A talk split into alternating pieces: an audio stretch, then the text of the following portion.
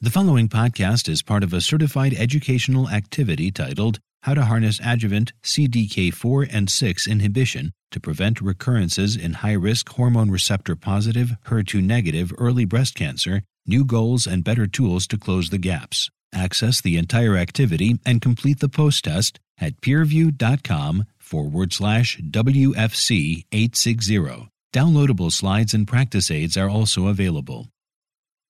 Hello, thank you so much for joining us. I'm Dr. Erica Hamilton. I lead the breast cancer research program here at Sarah Cannon Research Institute in Nashville, Tennessee. Today, we're going to be discussing how to harness adjuvant CDK4-6 inhibition to prevent recurrences in high-risk hormone receptor positive early breast cancer.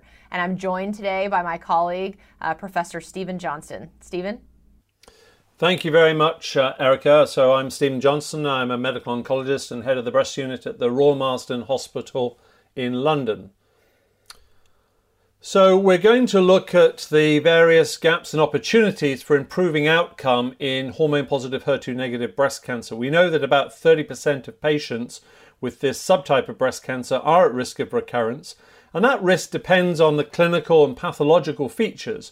So for these patients, we still do need better treatment options to try and prevent recurrence. And we've made really important progress recently with the FDA approval based on the Monarch E trial of adjuvant abemaciclib, and this is a practice changing development. So we're going to focus a little bit on the data and then some real life cases because there is a need for a broader discussion of the clinical features of patients that would benefit from this treatment uh, and really identify who really requires this therapy. Now, if we think about progress in the last 20 years in hormone positive HER2 negative breast cancer, We've not really had any new therapies since the aromatase inhibitors uh, nearly 20 years ago. We know from the overview analysis that they're a little bit better than tamoxifen in postmenopausal women, as you can see on the right. But we do have this problem of early recurrences despite either of these hormone based therapies. And really understanding who these patients are is the big unmet need in hormone positive HER2 negative breast cancer. So we're going to have a little look at the data now, and I'll pass back to uh, Erica to really take us through uh, the Monarch E trial. Thanks so much, Stephen. So this is the Monarch E study design, and I think you're all familiar with it at this point. It's for hormone receptor positive and HER2 negative patients that have high risk disease. It did include men, which I think is important um, to say here. And in cohort one, we had high risk based on clinical pathological features. And so this was automatic entry criteria if the patient had four or more positive nodes. And if there were one to three positive nodes, they had to meet an additional high risk criteria either have grade three disease or a tumor size of at least five centimeters. And if you look on the bottom, cohort two was high risk based on Ki67. Again, those patients were one to three positive nodes and then had a Ki67 of at least 20% um, and didn't meet those other criteria. Patients were randomized to either endocrine therapy, standard of care, or endocrine therapy in conjunction with abemaciclib, 150 milligrams twice daily for a two year treatment period. And then obviously additional follow up after, afterwards. I want to highlight that this really was a quite large trial. Patients were randomized in a one to one fashion, uh, over 5,500 uh, patients, and stratified by prior chemo, their menopausal status, and the region of enrollment. So here are the baseline characteristics. I think um, this is self-explanatory, but essentially average age in the 50s. Um, the majority of patients were postmenopausal at about 55 to 60 percent. Uh, about a third of patients had neoadjuvant chemotherapy, and about 60% had had adjuvant therapy. So, moral of the story very few patients had not received chemotherapy, which is consistent with this being a high risk population. Tumor size, uh, really about 20%, uh, five centimeters, about half of patients, two to five centimeters, and a quarter less than two centimeters. And node wise, it broke down about 60% of patients having at least four positive nodes, 40% being in that one to three category. And again, how did we uh, see the Ki67? Uh, Ki67 was about 45% greater than 20%, 35%, less than 20%, and then the rest were unavailable, remember, because there were ways to qualify without Ki67 at all based on those uh, four um, nodes being uh, involved. So, what did we see in the trial? Obviously, you can see the red uh, graphic here, which was endocrine therapy plus abemaciclib, hazard ratio of 0.696 in favor of adding abemaciclib. And this translated to an over 30% reduction in the risk of an invasive disease free event. The absolute difference at three years was 5.4%. And again, this is the intention to treat population. So, what if we look across subgroups? And I know this slide um, is small uh, for you. Um, really, you know, kind of consistent benefit across the board. Uh, we see that very large confidence interval at the grade one, uh, really because there were very few patients, only 200 um, that had a grade one. Uh, if you follow a little bit farther down uh, in tumor stage, there's a little blip, it looks like, at stage 2B. But again, really, this was a small uh, number of patients here, and it really appeared, um, you know, in other scenarios that patients got benefit across the board there. So here's distant recurrence free survival. Again, in the intention to treat population, hazard ratio is 0.67, a 31.3% reduction in the risk of a distance recurrence free survival event. And the absolute benefit here is 4.2% at three years. So, what this means for us is that yes, the benefit was across the board, but it was also predominantly we were preventing distant events. This wasn't a local recurrence or something that was potentially curative. And so, what did we see over time? So, in this table, you can see uh, within the first year, years one to two, or years two plus, and our hazard ratio actually um, was improving. So, we were down to a 0.5 uh, here for year two plus and same with distance recurrence free survival. So these were not immediate events. The magnitude of benefit was still increasing over time. And so, based on this, uh, the FDA did approve adjuvant abemaciclib for high risk hormone receptor positive uh, patients. This was October of 2021. But there was one interesting caveat to this, and I'm going to let Stephen talk a little bit more about it. But essentially, the approval was patients at high risk and a Ki67 score of at least 20% with a companion diagnostic from Dako. Stephen, I'll let you go into this a little bit more. Thank you very much, uh, Erica. So the other data at this current stage was a survival data, and these, the trial is really still very immature for overall survival. Um, these data were published as a letter in the Lancet Oncology in Annals of Oncology after the full latest data were published. And overall, you can see here there's absolutely no difference in overall survival. But in those patients who had a high Ki67 in addition to the high clinical risk features, then there was a hazard ratio here of 0.767. Um, it's still not statistically significant, but in the FDA indicated population, there does appear to be a trend in these higher risk patients to a survival moving in that direction in favor of abemaciclib. But the full analysis of overall survival is immature and will await a further planned protocol defined analysis. So let's look a little bit more at Ki67 as a factor in decision making in hormone positive, HER2 negative breast cancer. If we look at the uh, Ki67 high population in the intent to treat population, you can see here, just like the overall study, a positive benefit for the addition of abemaciclib. Here, a 33.7% reduction in risk of developing an event, which means at the three year point, the absolute difference was 6%. Now, I think the best way of looking at Ki67 is in this particular graph published in the Annals of Oncology paper, where we identify the prognostic role of Ki67, but not necessarily the predictive benefit for the addition of abemaciclib. Look first in the blue curves here, which is the impact in just the control arm of high Ki67 versus low Ki67.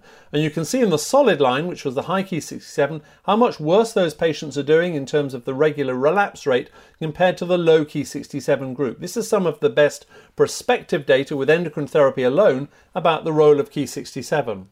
If you look at the addition of abemaciclib in the red curves for solid, for high Ki67, and in the dotted for low Ki67, you see an absolute benefit, but the quantum of benefit is greater in the patients who have the high Ki67. And I think this was one of the factors in the FDA decision making that this is the group that have perhaps the most to benefit at this particular stage. The events in the low Ki67 are early are, are lower at this rate because they've got better prognosis, but there still does appear to be some benefit in that group. Now, in terms of understanding this, has caused quite a lot of interest because there are some patients who would have high clinical risk features, but not necessarily a high Ki67. And what you can see here in this graph here is that if you look, for example, at the axillary node status, you can see at those patients with four or more nodes, over half of the patients, 55%, actually had a Ki67 less than 20%. So on the current criteria, would not derive um, approval for uh, adjuvant abemaciclib in the US indication, although they clearly are at risk. And in the intent to treat population, the patients with four or more nodes clearly derive benefit regardless of Ki67. So it's caused a lot of controversy about those with high clinical risk features who may still be candidates for therapy regardless of what the level of the Ki67 is. The other problem with Ki67 is its reproducibility and its analytical validity. And it's been clear from a lot of recent publications, and this refers to the JNCI paper from last year, that those with very low levels, less than 3 or 5%, uh, less than 5%, or those with very high levels, more than 30%, that's very clear that those predict for good prognosis and poor prognosis. It's not a chemotherapy predicting identifier, but it is an indicator of risk of recurrence. The middle ground around about the 20% mark is clearly where there's a lot more ambiguity about what the absolute value means. So the ASCO guidelines have reflected this in terms of their interpretation of the data and added, as you can see in the middle here, a panel that's somewhat broader than the FDA label based on the clinical risk features as identified within the trial, where regardless of Ki67, there appears to be benefit in the high risk clinical features. And we'll come back to aspects of that in discussion of the cases. Now, it's important for you to know that there are downloadable um, practice aids that you can do here in terms of consideration of the patients that are suitable for adjuvant abemaciclib. You can refer to these materials in your own practice to help you navigate the indications and the guidance recommendations, determine the patients that are most suitable for the addition of adjuvant abemaciclib, and also look at how you manage adverse events. And we'll come back to that a little bit later on. I'm going to pass back to Erica now to talk about one of her patients that actually went into the trial, just to give you a little bit more granularity about how patients were selected for and managed in the trial. Erica. Yeah, absolutely. This is a patient that I still see and is near and dear uh, to my heart. She's actually um, a gastroenterologist that practices here uh, locally. Um, the history dates back to 2017, where she had a routine screening mammogram that noticed a 1.4 centimeter mass. Ultimately, this was biopsied. Um, at that point, looked to be invasive lobular carcinoma, uh, grade two, and they also biopsied a suspicious lymph node that was involved with cancer. ER was 90% positive, PR 25%, and HER2 was non amplified by FISH. She subsequently had a breast MRI, which suggested maybe a lesion in the right side of the breast and showed the known 1.5 centimeter mass in the left side of the breast with an enlarged axillary lymph node that was 1.8 centimeters. We did rule out pathology on the right side. She had a biopsy and it was just a fibroadenoma, and her genetic testing interestingly came back with a BARD1 mutation.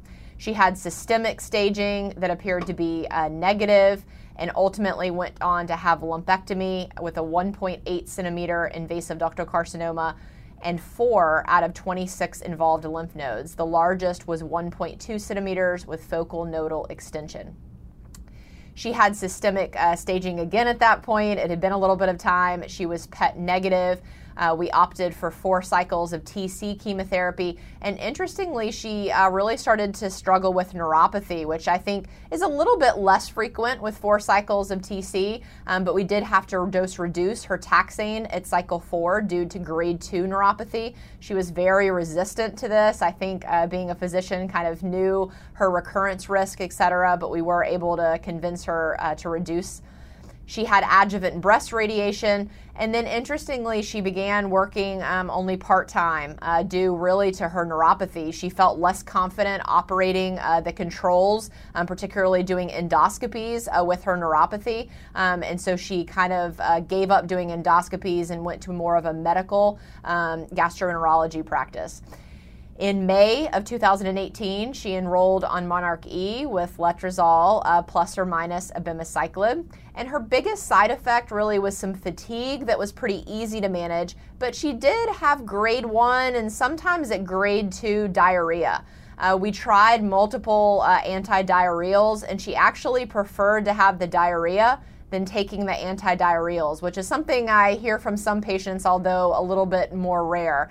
She really thought that the antidiarrheals caused more abdominal discomfort and cramping type feeling, and so um, she tended to not use those very much. Uh, potentially uh, interesting side note and very unfortunate for this patient's family um, with their BARD1 mutation. About this time, her sister was diagnosed with glioblastoma and subsequently uh, died out of the country. And so she was traveling back and forth a little bit with her sister being ill. Um, things like that obviously have impact on diarrhea as well, being on in airplanes, etc. Um, so I bring this up just kind of as a real world patient experience. She did um, complete all of her abemaciclib. She did not uh, dose reduce nor wanted a dose reduction. And then she did end up switching from letrozole over to tamoxifen once she was done with her two years uh, due to arthralgias. And today she still remains disease free. She's continuing to work part time. Um, and she does take some uh, gabapentin at night for her neuropathy, um, but otherwise does quite well. So I think this case just brings up, you know, several issues around the treatment for our patients. Certainly neuropathy and kind of coming into a abemaciclib, maybe a little bit more beat up. It's obviously something else that you have to sign up for for several years and can have impacts on tolerability. But luckily, this patient um, was able uh, to continue. Uh, Erica, did you did you consider at any stage um, a dose adjustment at all? Because obviously um, you know, patients will feel they have to, you know, suffer the take the pain, you know, the toxicities to get the benefit. Um, but in yeah. advanced disease, we know that the dose reductions still have the same PFS benefit. We're waiting to see in Monarch E, but 40 odd percent of patients in the trial were dose reduced. Did you contemplate that? Yeah, we talked to her about that at multiple points. She did not want to dose reduce. She really felt that although she had some diarrhea, that it was manageable, that she was still, you know, able to go to work, et cetera, and was not interested in any dose reductions. Some, sometimes this, uh, us physicians can be uh, the toughest patients, right? Yeah, exactly. But also, uh, driving that is presumably her own fear about her perceived level of risk because of the four nodes. Was that a sort of driver in her mind that she had to do anything and everything because of that level of risk. Yeah, yeah, potentially so. Um, you know, I, I, think that's a good point. Yeah. Okay, I mean, um, I think that raises quite a lot of interesting points. We'll come back to the uh, in one of our uh, further cases about the management of, of diarrhea, but it also illustrates, I think, the commitment that the patients in the trial had. Uh, we had five and a half thousand patients in the trial um, in 600 hospitals around just under 40 countries. So um, it was a big commitment of these patients to stay on study drug and stay on trial to produce this this data. So thank you for your patient and, and the others who went on. Yeah, she was actually my first call when we uh, saw the press release and had approval. So I, I think she was very proud to be part of it. That's great. So let's move on and look at some other cases now, and we're going to uh, look at a um, a more borderline case, um, and this is a patient of mine uh, that I saw uh, this last month. So she's a 39 year old premenopausal woman with one uh, four year old child. Um, she had a screen detected cancer. Uh, she had a positive family history. Her mother had breast cancer in her 50s. Um, it was a one centimeter lesion, grade two on biopsy, strongly hormone positive for estrogen and progesterone receptor, negative for HER2, with a normal axilla. She had breast conserving surgery and a sentinel node biopsy, uh, and this revealed a 1.1 centimeter grade 2 invasive ductal cancer, completely excised with clear margins, no lymphovascular invasion, one out of four sentinel nodes that was a macrometastasis, and again, pathology confirmed strongly uh, hormone positive, HER2 negative, and a Ki67 came back at 25%. Now, um, an oncotype was requested for this particular patient. Uh, BRCA gene testing was undertaken in view of the family history, um, and this K was negative. Um, now, we'll come back to this case later to discuss the management approach, but at this stage, we'd like to ask our audience, um, in addition to the conventional radiotherapy, what would your decision making be on systemic therapy for this premenopausal patient? Um, she's got good features from the biology point of view, but she's got a node involved. Does that immediately mean she needs chemotherapy? And if so, what? Um, would you give endocrine therapy? What endocrine therapy options would you give?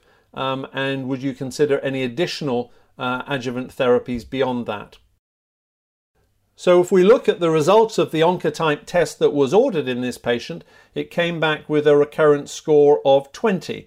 Now, that equates overall in the uh, trial to a uh, the, the, the data that derived these results um, a 6% um, risk of recurrence at nine years, and overall, no absolute benefit from chemotherapy.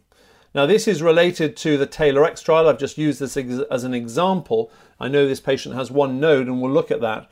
But it's just to pull out the issue here that in postmenopausal patients, we quite clearly see on the new reports now no benefit for chemotherapy here. But we see in the patients under 50 that you start to see a creeping in of benefit of chemotherapy.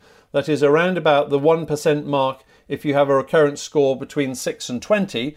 But as soon as you cross the 21, it goes to 6%, maybe 15% when you get above 26. And that suggests that there is this grey area of benefit in premenopausal patients. And I'll just show a few data slides to illustrate the thinking here. Now, if we think about the TAILORx trial, which remember is node negative patients, um, the first publication came out in 2018 showing in the low and intermediate groups no benefit from chemotherapy overall, and that was very important from a practice changing point of view, uh, particularly in postmenopausal patients. But subsequently, papers have shown that you have to also think about the clinical features. And this second publication from Sparano showed the clinical low risk features, and I've highlighted here our patient with a small tumour that was grade 2. Because if you actually look in the premenopausal patients at the degree of chemotherapy benefit, if you look at the addition of those patients less than 50 as to whether they've got low clinical risk features, then they actually had no benefit from chemotherapy in this particular group. And it was only the high risk clinical features based on grade and size where all of a sudden the chemotherapy benefit in the under 50s seemed to come. Now, if we look at RxPonder, which was published and then updated at San Antonio just gone, we've got this clear difference between pre and postmenopausal patients, where again, with the recurrence score of 0 to 25, no benefit in postmenopausal, but a magnitude of benefit that is quite significant in the premenopausal patients. At the current time, we don't have a breakdown in RxPonder like we do in TAILORx of the additional layer of clinical features to know really if there are a subgroup that actually doesn't get much in the way of chemo benefit. But if you look at TAILORx, it does suggest that if you've got small node negative um, grade 2 tumours, you may not get the degree of chemotherapy benefit.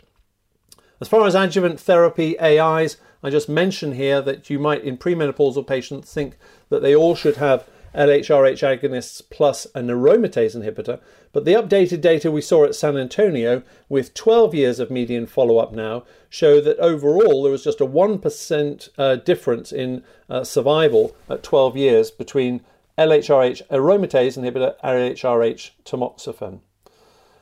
And you can identify subgroups in where the absolute difference between the two approaches is really very marginal.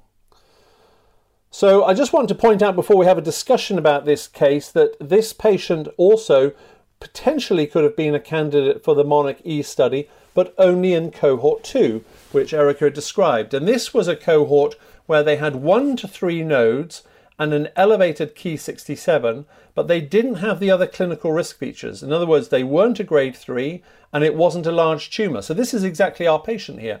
A, two cent- a 1 centimetre grade 2 tumour with one node involved, but had a Ki67 of over 25%. Now, that cohort in the trial is only 500 of the 5,500 patients, only 10%.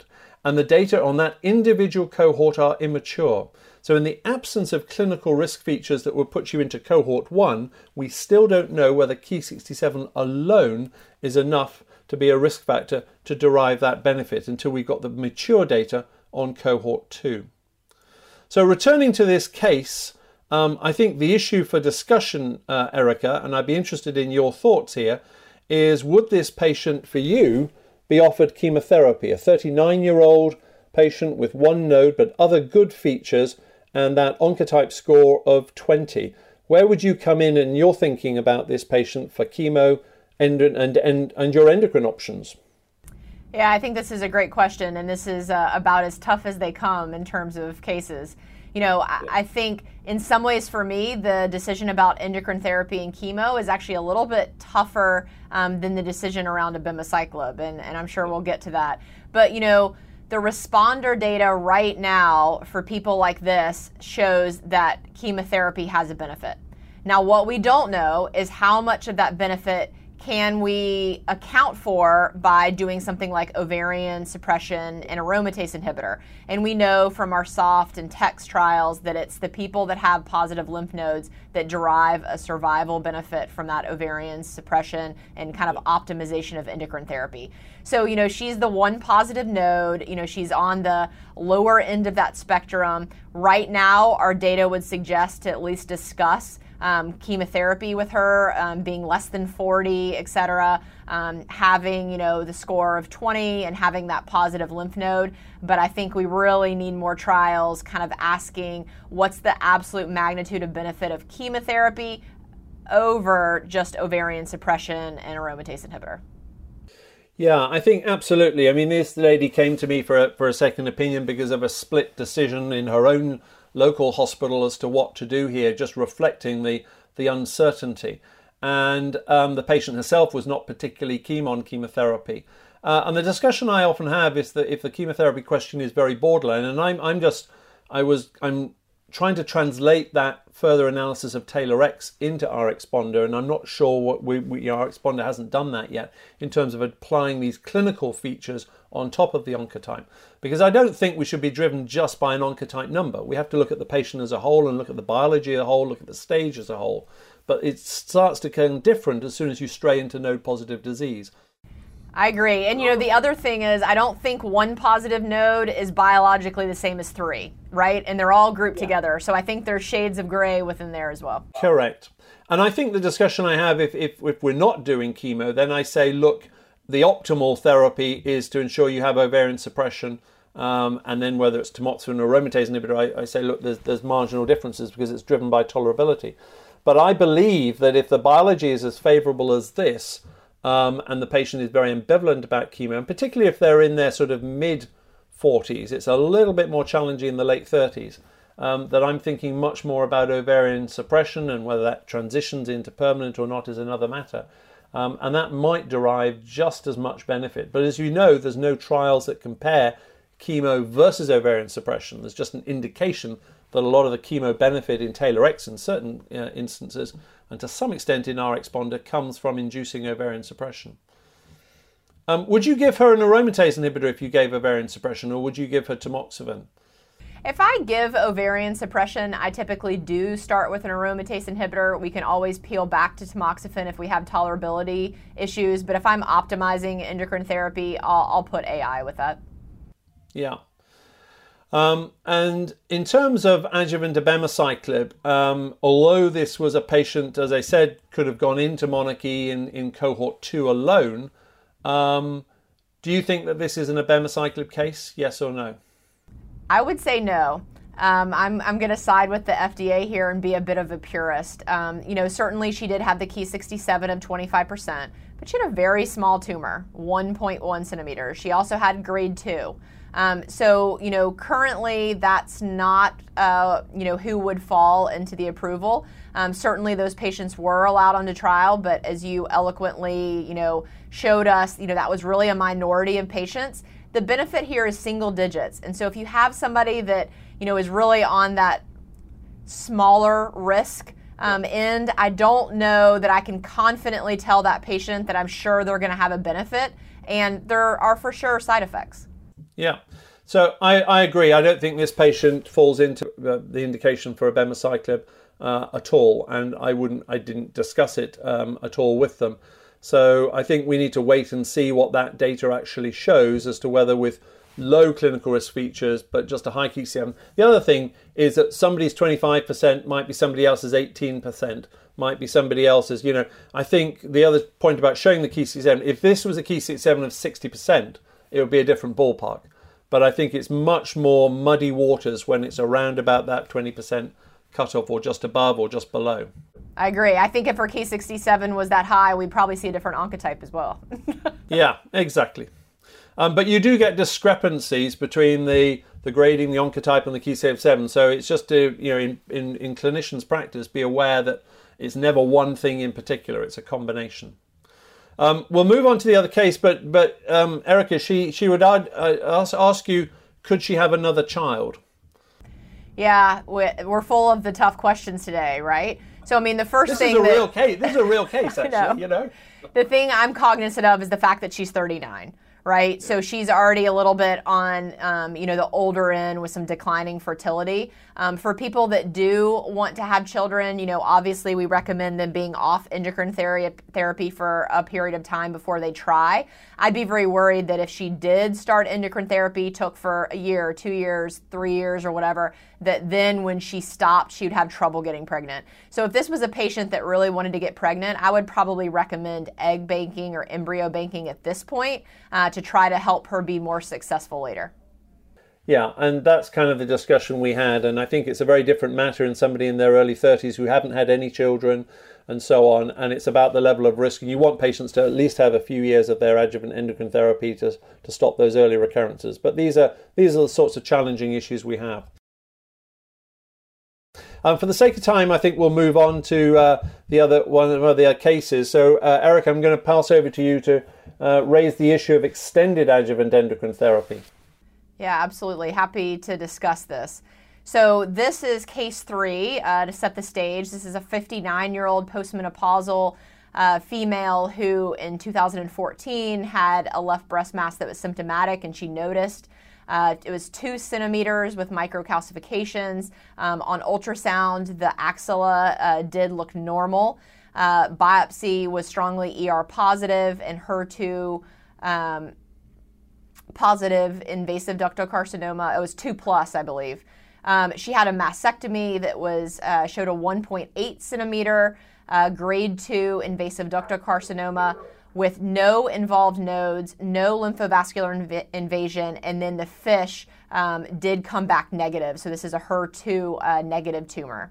Her oncotype showed a recurrence score of 19 uh, and did not suggest benefit of chemotherapy and uh, she pursued endocrine therapy with an aromatase inhibitor um, for five years. And so here we are in May of 2019 for the purposes of this case, and there are some questions.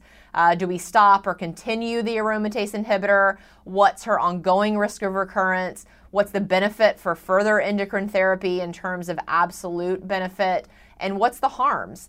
And so we're going to come back later to this case to discuss, but we'd like to ask the audience would you stop or continue aromatase inhibitor for this patient if she's tolerating at this point in her disease course? And so this is data uh, that's a little bit older from the New England Journal, really showing for ER early breast cancer the long term risk of recurrence. And we know that this is unlike triple negative or HER2 disease, where if someone's going to recur, we expect to see that in the first several years. After five years of endocrine therapy, recurrences continue to steadily increase, really for up to 20 years. And we have this situation where we think that the endocrine therapy benefits, and then we probably get about five years benefit after the endocrine therapy. So you take five years of endocrine therapy, you kind of get 10 years benefit. If you take 10, you kind of get 15 years benefit.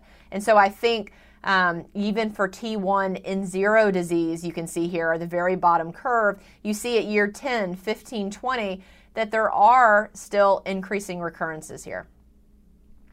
And so, this is an overview of extended adjuvant endocrine therapy, um, including AI. You can see a variety of studies listed here on the left.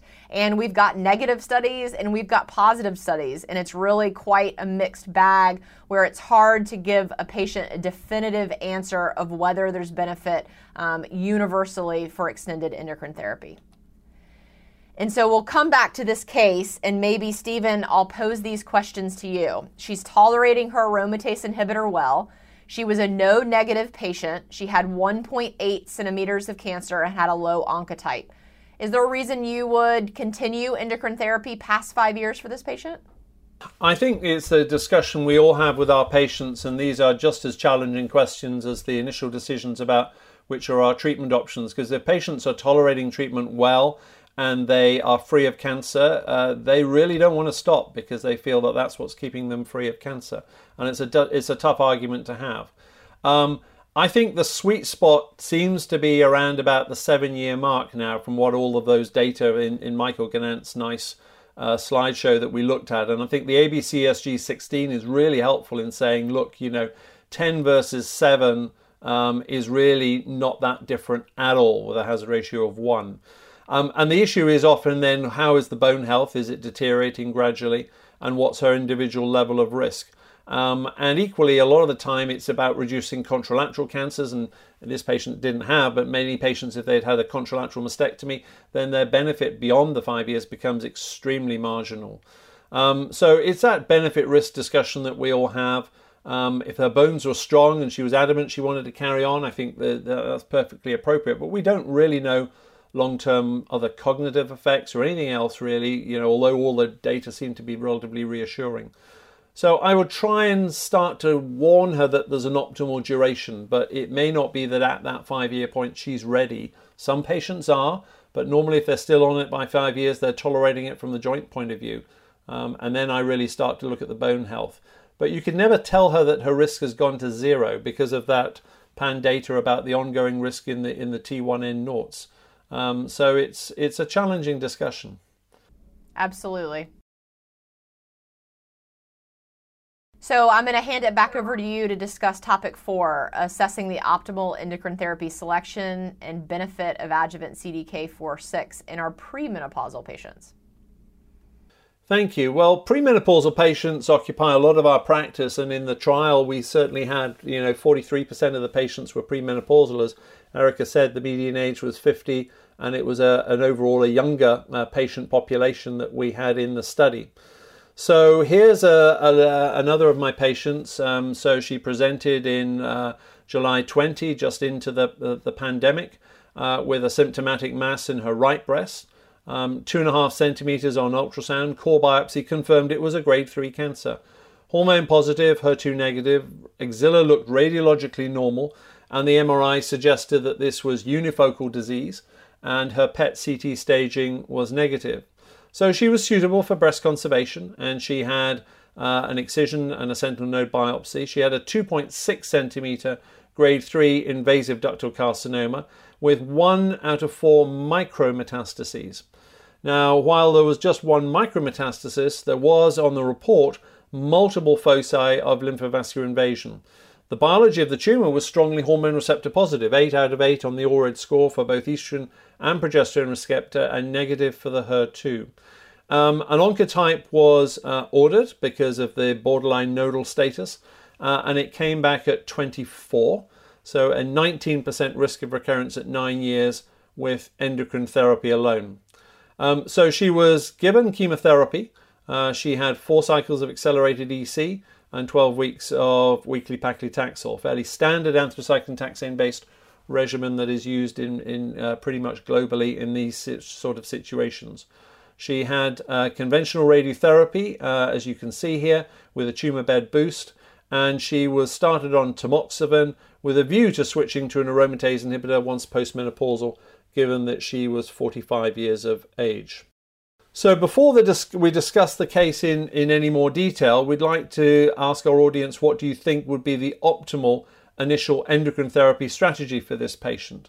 Um, and another question really is to also consider whether you think she's a candidate for uh, abemaciclib. and then uh, we'll come back to those discussions subsequently.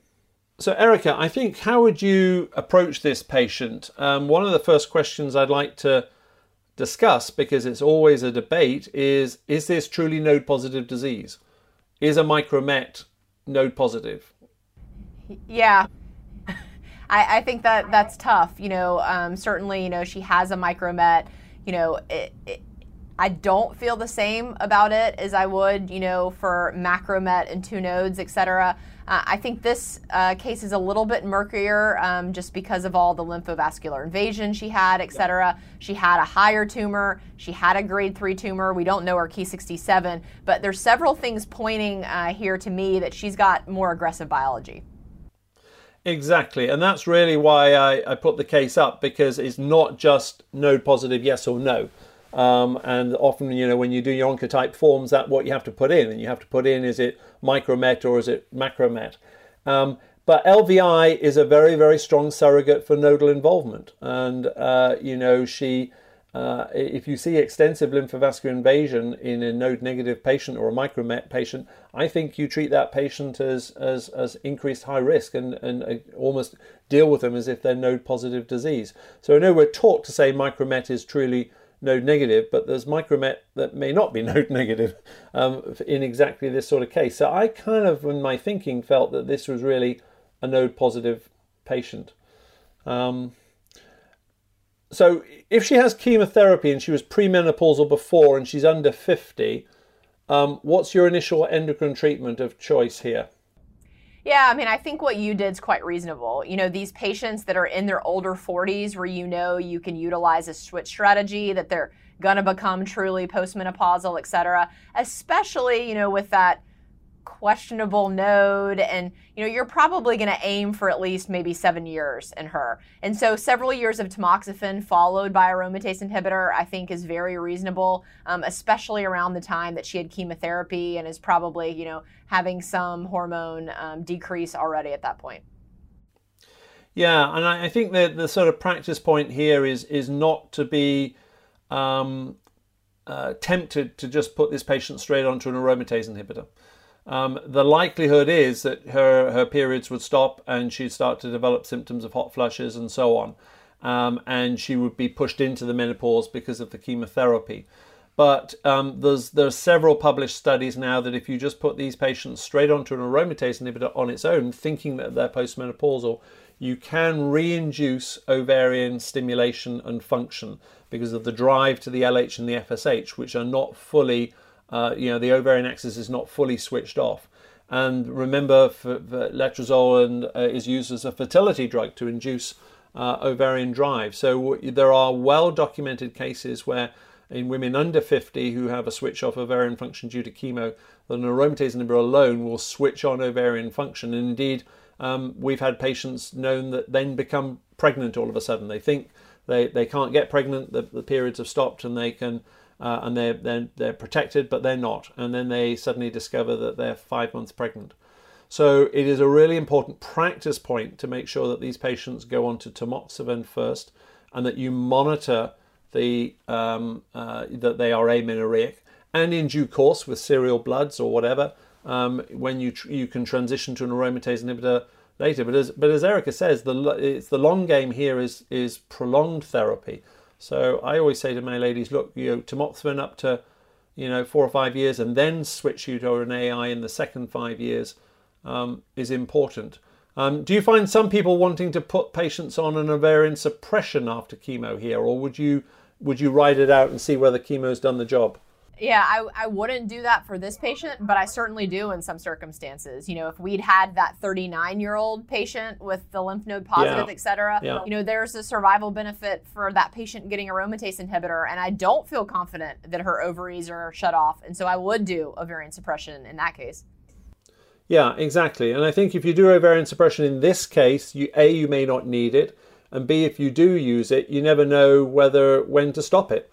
Um, and then, then you're going down the discussion of, of oophorectomies, which may actually never be needed in this case because chemo's done the job for you. But in the in the under 40s, it's a very different um, discussion. So I would start with tamoxifen, um, um, monitor and, and may not even switch to an AI for some period of time.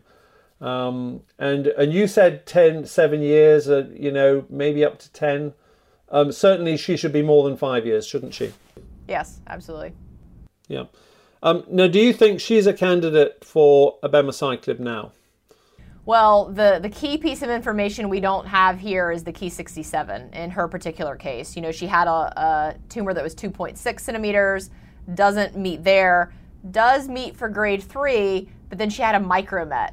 So again, she's at the little bit of the lower end of the spectrum that I'm not sure is going to get significant benefit from Abema. So would you in your I mean this patient didn't have a Ki67 it wasn't being being done but if she was in your practice now to help you in your decision making I mean you've got an oncotype that's in the mid 20s um, so it's not a it's not biologically a sort of you know recurrent score of 8 or 9 um, would you you would order a Ki67 in this case to, with a view to seeing whether she would be I eligible? Would. Yeah. yeah, I'm ordering a Ki67 in any of the node positive patients that would be willing to do a abemaciclib at this point, just to, to see where they are. And given that it was micromet, but there's lots of LVI, would you be thinking of her? Well, really, in clinical practice, this is node positive disease. If she's got Ki67 that's elevated, I would consider Abema. Yes, absolutely. Okay, um, and what if she asked you, Erica, before I just look at some data slides, and, and hopefully um, our audience have been thinking, what is her residual level of risk? Because she'll come to the clinic, she's well educated, she understands that she's done everything she can to reduce risk, but she wants to know, um, you know, over 10 years, or, or let's say over five years, what's her risk of recurrence? Would you have a guesstimate as to what you thought that might be? Yeah, I mean, I think when we get into guessing those numbers, um, we're probably best going off of what we get on the oncotype a bit and then taking into some of the clinical parameters. So, I mean, I think you bring up a good point. You know, she, you know, is the vast uh, chance is that she is going to be cured, that she's not going to have recurrence. And so when we get into these really tricky situations of, you know, ovarian suppression or AI over tamoxifen, you know, we're really talking single digit benefits in a situation where the vast majority of people out of 100 are cured. So I think that's important when we get into tolerability and adherence because if somebody's really miserable, I think it's, you know, perfectly fine to step back yeah. to go to tamoxifen, that type of thing because probably the magnitude of what we're losing is not great. Yeah. So I think with that in mind, I just wanted just a couple of slides from the from the trial just to remind people what levels of risk are. As you say, the advantage of Oncotype is it gives a number for the patient for their individual tumor, and we can frame our discussions around that. And it was around about the uh, the 19 20% mark. Um, these are data from the GEICAM group that look at patients who are treated with modern day chemotherapy, anthracyclines, taxanes, aromatase inhibitors um, so postmenopausal patients primarily. And if you have one to three nodes and you're grade three, or if you have more than four nodes, um, you can see here that on average, despite current standard of care, you've got a 30% chance of recurrence within the first five years, maybe up to 40% plus in 10 years. So just using clinical factors alone, you can identify. Now, I know this patient wasn't particularly node positive, and you know is around the grey areas, but you've got data from clinical trials, and we've seen the data in terms of the absolute benefit of abemaciclib here uh, of around about 5.4% at the three-year point. And I think I just point out the blue line here for these patients who are at increased risk is the endocrine therapy alone. And when we designed the trial, we projected it based on very much like the GEICAM data, the NSABP data, that around about 20 30% might have been relapsing by five years. And if you look at the endocrine therapy alone arm in blue, it's well on course for that, with 17% already having relapsed at the three year point. So we know that that is going to be something that will continue um, to be a risk factor. And if you look at the patients, you can see here that the premenopausal patients, um, which were 43% of the trial, um, really have a very strong hazard ratio, less than 0.6 here in the updated analysis. So premenopausal patients are at increased risk here. Um, and if they have the other features eligible for the trial, abemaciclib does appear to be providing them uh, significant benefit. I think we've got time for one more case, Erica, um, which I think you're going to cover, which really looks at the issue of toxicity management again and quality of life uh, and adherence to therapy, which you touched on in your very first case. Um, so I'll hand back over to you yeah. for our final case. Great. So I, I, think that this is such an important uh, topic. So this is a 43 year old premenopausal woman. Um, she did present with a mass in her right breast. It was four centimeters on ultrasound and ended up being a grade two invasive lobular carcinoma that was ER positive, HER2 negative, and did have an involved lymph node. She had staging that was negative and then went on to surgery, had 5.2 centimeters of grade 2 invasive lobular carcinoma with 13 out of 15 involved lymph nodes. She had adjuvant chemotherapy, including both anthracycline and taxane, had radiation to the chest wall and uh, her nodal uh, regions. And then this is a patient that did go on ovarian suppression in combination with letrozole. Also had adjuvant zoledronic acid um, for three years. Then she ultimately also started on abemaciclib very shortly uh, thereafter. So uh, this case um, was seen for a second opinion. Uh, and Dr. Johnston, I'm sure, will tell us a little bit more about this. And it was really a quality of life issue. Um, she initially had some diarrhea for three to six weeks and then had some low grade fatigue. Neutrophil count held up okay. She took um, some break off therapy, remained on the letrozole with the ovarian suppression, and her symptoms did improve off of abemaciclib. And so she had, you know, a question of how important is this abemaciclib, and do I really need to be taking this? Um, was still on 150 milligrams BID. So I'll pause here. We're going to discuss this case, but we'd like to ask the audience what would be your initial approach to the management and diarrhea and fatigue in this particular patient? So let's go back a little bit to the adverse events that we did see on monarchE. And I think it's important to compare this to endocrine alone because, uh, regardless of whether somebody takes abemaciclib, we certainly are recommending endocrine therapy, and that too is not without side effects. Uh, so diarrhea certainly more prominent uh, with abemaciclib than endocrine therapy alone. You see almost universal diarrhea in 83% of patients. Luckily, grade 3 diarrhea was rare at about 7%, but as you know, even grade 2 diarrhea can really be quite challenging for our patients.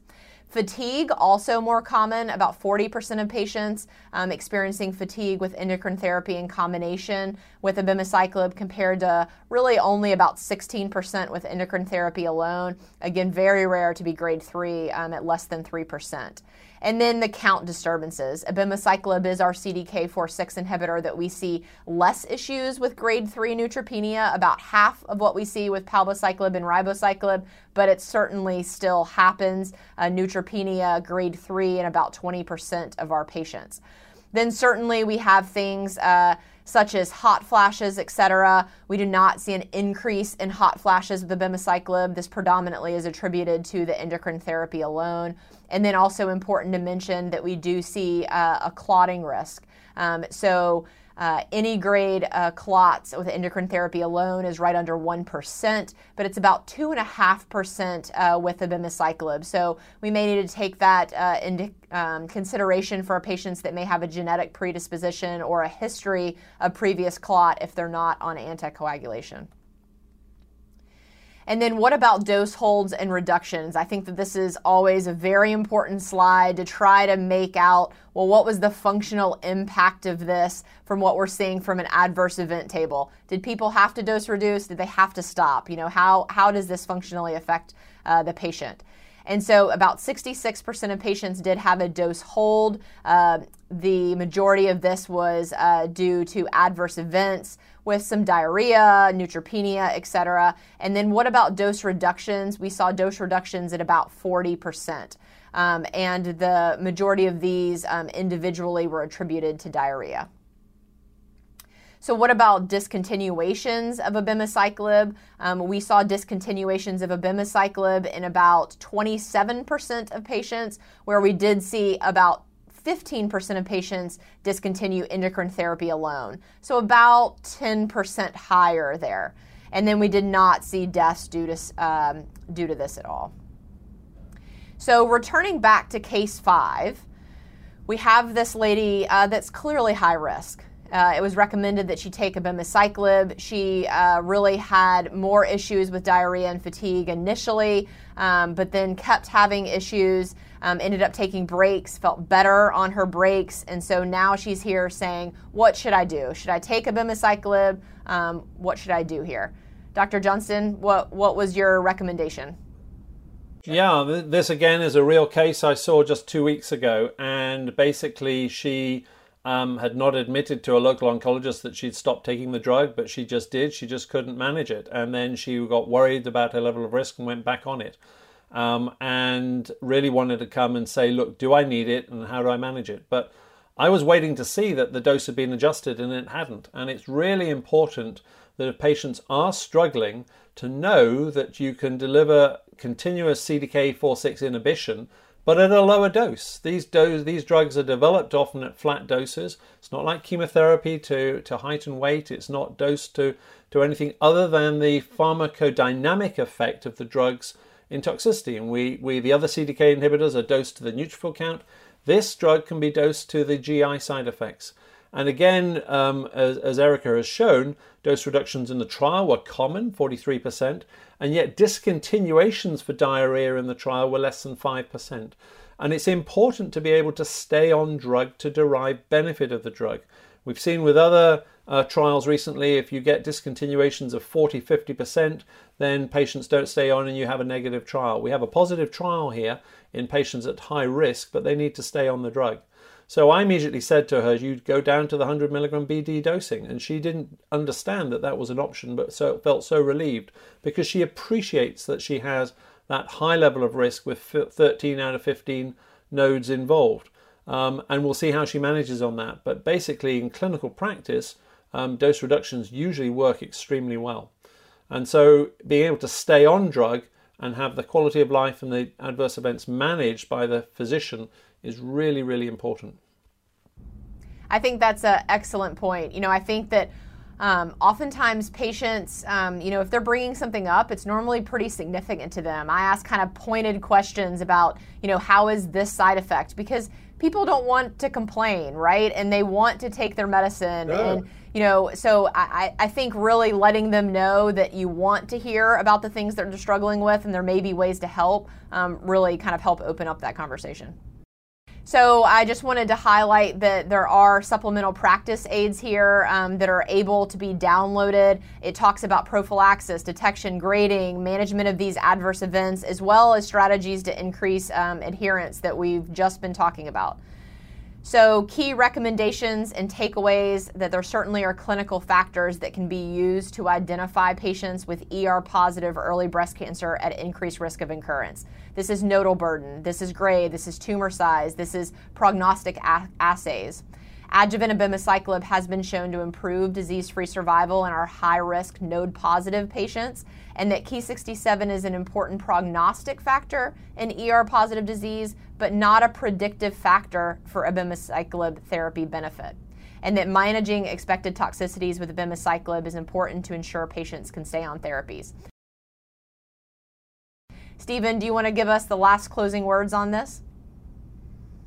No, I think that summarizes it very well. I think for, for, for people out there, this is an important new therapy. It provides real, clear, tangible benefit for these high risk patients. I think understanding the data, who to select, and how to manage patients on therapy will ultimately result in the best success for the patients uh, and for the benefit of the therapy. So, thank you very much, Erica, for the discussion, and I hope our audience have found that helpful. Uh, and please use the various aids that you can download, uh, and hopefully that's been a successful and helpful program to you. This activity is certified by Medical Learning Institute Incorporated. This activity is developed in collaboration with our educational partner, PVI, Peerview Institute for Medical Education. Thank you for listening. Download materials and complete the post test for instant credit at peerview.com forward slash WFC 860. This activity is supported by an educational grant from Lilly.